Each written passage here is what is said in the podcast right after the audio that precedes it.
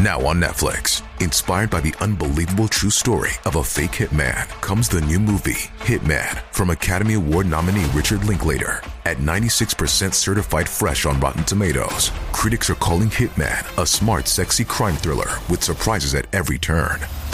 Starring Glenn Powell and Adria Arjona, Hitman. Now playing on Netflix and in select theaters. Rated R.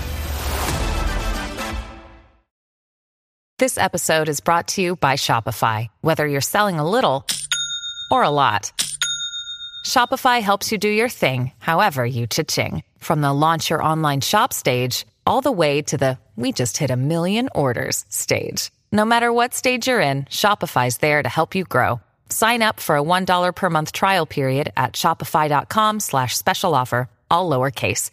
That's shopify.com slash special offer. 2016年、福岡県で一つの事件が発生しました。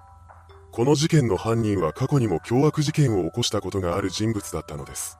今回は事件の内容と犯行前後の犯人の動きをまとめていきます。本事件の犯人藤田誠二は金に困っていました。そこで藤田は他人の家に侵入して盗みを働く計画を立てます。2004年、彼はこの計画を実行するために地元である福岡県福岡市内で侵入する先の家を物色し始めました。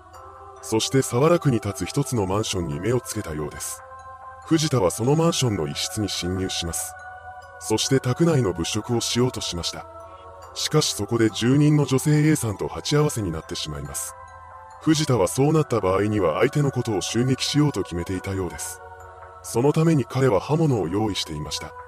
A さんに遭遇した藤田は刃物で躊躇なく彼女の体を突き刺します。それから現金が入ったバッグを奪って現場から逃走していきました。この時点で一人現場に残された A さんにはまだ息があったようです。彼女はその後病院に搬送され治療を受けています。これによって命は助かりました。通報を受けた警察は捜査を開始します。その中で捜査線上に藤田の存在が浮上してきました。そこで警察は彼のことを強盗殺人未遂の容疑で逮捕します。それから藤田は福岡地裁で裁判にかけられ、有罪判決を言い渡されました。これにより藤田は約12年の間刑務所に服役することになります。そうして長期にわたる刑務所生活を送った彼の仮釈放が認められたのは2016年2月のことでした。仮釈放後の藤田は NPO 法人が運営する福岡県久留米市のホームレス支援施設に入居します。彼はここで暮らしながら久留米市内にある農園で働き始めました。この時には担当の保護士とも定期的に面会していたそうです。保護士とのやりとりの中で藤田はもう絶対にしませんと語り、二度と事件を起こさない誓いを立てていました。実際、彼は農園での仕事を必死に頑張る姿を見せています。しかし刑期の満了が近づくにつれて藤田の様子がおかしくなっていきました。それまで真面目に生活していたはずの彼が施設の相談員に対して暴言を吐くようになったのです。また、人を怪我させるくらい大したことないなどといった犯罪を匂わせるような発言もするようになりました。さらに、農園からの給料を受け取った直後に入居している施設のルールを破って夜遊びをしています。藤田は福岡市内の歓楽街に繰り出していき、そこで給料のほとんどを使い果たしてしまったそうです。しかもこの日は無断外泊までしていました。後になってこの行動を咎められた際に藤田はこんな言い訳をしています。我慢の限界で遊びに行かないと頭がおかしくなりそうだった。それからというもの、彼は自身の置かれた環境について次のような不満を漏らすようになりました。自分にはこの仕事は合わん。共同生活は嫌だ。そう話していた藤田は仮釈放期間が終わる前日の10月1日に農園の仕事を辞めてきます。そして晴れて10月2日に刑期を終えると施設からも出て行きました。以降の藤田は久留米市内に立つ建設会社で住み込みでの仕事をこなすようになります。彼が12年越しの社会復帰に向けて一歩を踏み出した瞬間でした。しかしこの建設会社での仕事はわずか1週間ほどしか続かなかったようです。藤田は10月12日に無断で会社からいなくなってしまいます。それからはインターネットカフェで寝泊まりするようになったそうです。この時点で彼には貯金もほとんどなかったため、生活の心配で頭を悩ませるようになります。そのような中で藤田はこんなことを考え始めました。お金がなくなったら泥棒でもしよう。この時にはすでに犯罪者の思考になっていたのです。彼は盗みに入る家の下見をするために福岡市南区内をうろついていました。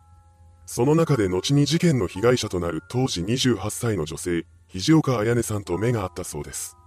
肘岡さんは南区内に立つアパートで一人暮らしをしながら保育士として働いていました。藤田はそんな彼女の自宅に目をつけたのです。10月14日、彼は NPO 法人のメンバーにアパートを借りたいと話して預けていた現金約9万5千円を受け取ります。そして翌15日には NPO 法人のメンバーと共に入居先のアパートを探して回りました。その中でいい物件が見つかり、契約直前まで話が進んでいます。藤田は NPO 法人のメンバーと別れた後に福岡市へと移動しました。彼はこの日中に犯行に及ぼうと決めていたのです。藤田は100円ショップで凶器として使う包丁とスコップを購入しています。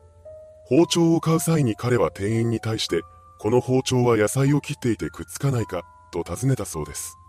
この時に藤田は笑顔を浮かべていたらしく、とてもこれから犯罪を犯すような雰囲気ではなかったと言います。しかし実際には犯行を間近に控えていました。凶器を手に入れた藤田は肘岡さんが住むアパートに向かっていきます。そして午後6時半頃に到着しました。肘岡さんの自宅はアパートの2階にあったそうです。藤田は2階によじ登って肘岡さん宅のベランダに侵入します。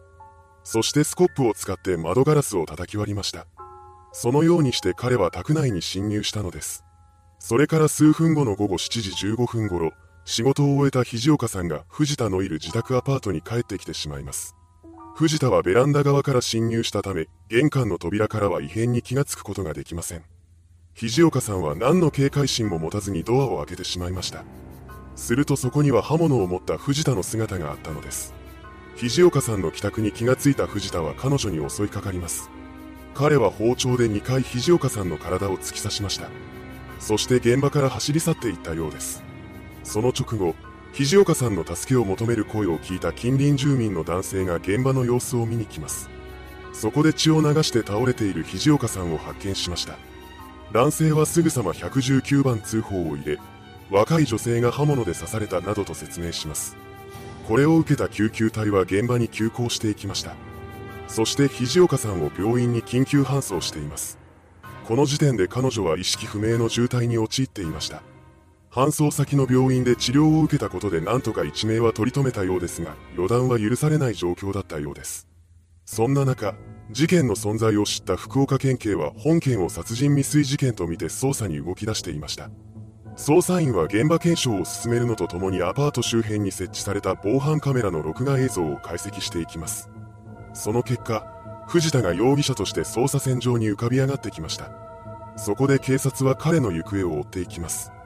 ですがなかなか居場所の特定には至りませんでした。そのような中で本件は急展開を迎えることになります。事件から6日後の10月21日午後4時10分頃、捜査本部が設置されていた福岡県警南署に藤田が電話をかけてきたのです。彼は電話に出た警察職員に対して、肘岡彩音さんを刺した犯人は自分だなどと語り出します。そしてその電話から約20分後に自ら南署へと出頭してきたそうです。捜査員はその場で藤田のことを殺人未遂などの疑いで逮捕しました。この時にも被害者である肘岡さんの昏睡状態は続いていたようです。しかし藤田の逮捕から1日が経過した10月22日午後10時半頃に容体が急変します。そしてそのまま彼女は出血性ショックによる多臓器不全で絶命してしまったのです。これを受けた福岡県警は容疑を殺人未遂から殺人に切り替えて捜査を進めていきました。警察からの取り調べに対して藤田は人を殺しても何とも思わないと供述しています。彼は12年にわたる服役生活の中で何も反省していなかったのです。福岡地検は肘岡さんの刺し傷の状態などから明確な殺意があったとみて藤田を殺人と住居侵入、銃刀法違反の罪で福岡地裁に起訴しました。本件は裁判員裁判の対象に指定されています。後半の中で藤田は女性に睨まれたと感じて目を傷つけようと侵入したと供述しました。それに続くようにして弁護側は今回の犯行は金品を取ろうとしたわけではなく前回の事件とは異なっている。被告は自らの問題を認識し、更生意欲を持っていて早期の社会復帰を求める、と述べています。一方の検察は、鋭利なナイフで刃が大きく曲がるほど強い力で胸を刺していて、極めて残虐な犯行だ。被告は仮釈放が終わったおよそ10日後に再び事件を起こしている。帰国の構成は困難で二度と刑務所から出すべきではないとして無期懲役を求刑しました。判決公判は事件から2年2ヶ月後の2018年12月19日に開かれています。そこで福岡地裁は目を傷つけることが目的だったとした藤田の主張を退けました。そして12年間の刑期を終えた直後の犯行だったことについては、極めて強い非難が向けられるべきで構成は困難としています。その上で、全く無関係の被害者に歯を向け、理不尽だ。被害者の恐怖や苦痛は計り知れない。有期懲役とする余地はなく生涯をかけて罪を償うべきだと述べ、検察側の求刑通り藤田に無期懲役を言い渡しました。この判決を受けた弁護側検察側の双方が控訴期限である2019年1月4日までに控訴しなかったため、そのまま藤田の無期懲役が確定しています。現在彼は刑務所に服役中です。藤田の保護司だった男性は事件を受けて次のようにコメントしています。